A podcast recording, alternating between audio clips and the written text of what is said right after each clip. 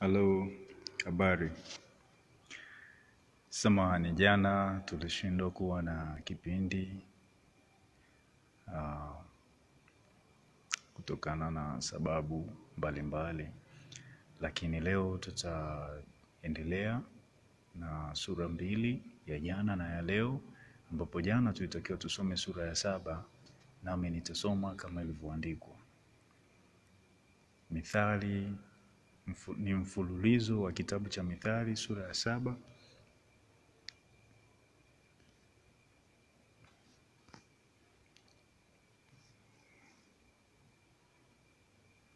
ni mfululizo wa kitabu cha Mithali sura ya saba.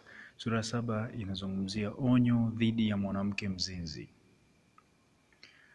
Mwanangu, shika maneno yangu na kuzihifadhi amri zangu ndani yako. Shika amri zangu nawe utaishi. Linda mafundisho yangu kama mboni ya jicho lako. Yafunge katika vidole vyako, yaandike katika kibao cha moyo wako. Mwambie hekima, wewe ni dada yangu. Uite jamaa yako, uite ufahamu jamaa yako. Mwambie hekima, wewe ni dada yangu.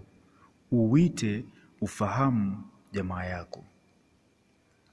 Watakuepusha na mwanamke mzinzi, kutokana na mwanamke mpotovu na maneno yake ya kubembeleza.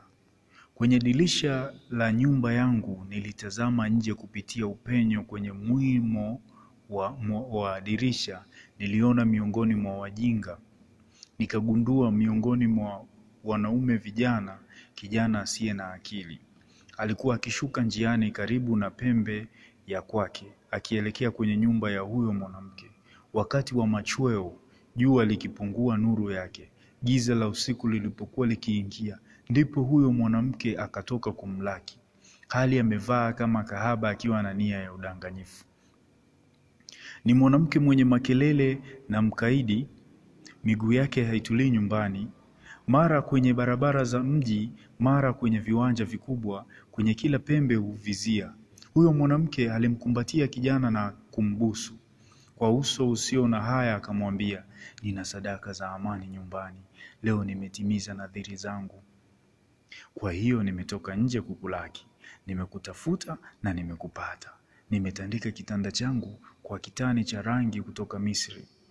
Nimetia manukato kitanda changu kwa manemane, udi na mdarasini.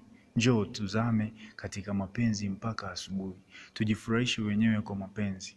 Mume wangu hayupo nyumbani, amekwenda safari ya mbali, amechukua mkoba uliojazwa fedha na hata kuwepo nyumbani karibuni.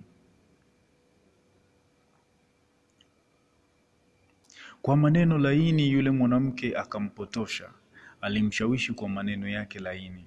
Mara huyo kijana alimfuata yule mwanamke kama fahali aendaye machinjoni, kama kulungu aingiaye kwenye kitanzi, mpaka mshale umchome ini lake, kama ndege aliyenaswa kwenye mtego bila kujua itamgharimu maisha yake. Sasa basi, wanangu, nisikilizeni, sikilizeni kwa makini nisemalo.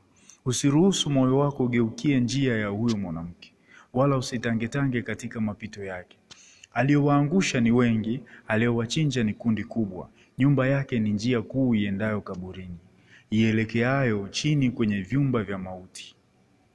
Mwanangu, sikiliza maonyo haya. Asante. Nilikuwa nasoma kitabu cha Mithali sura ya saba na msomaji wako ni mimi Fabian Mwakabanje. Asante sana. Mungu awabariki.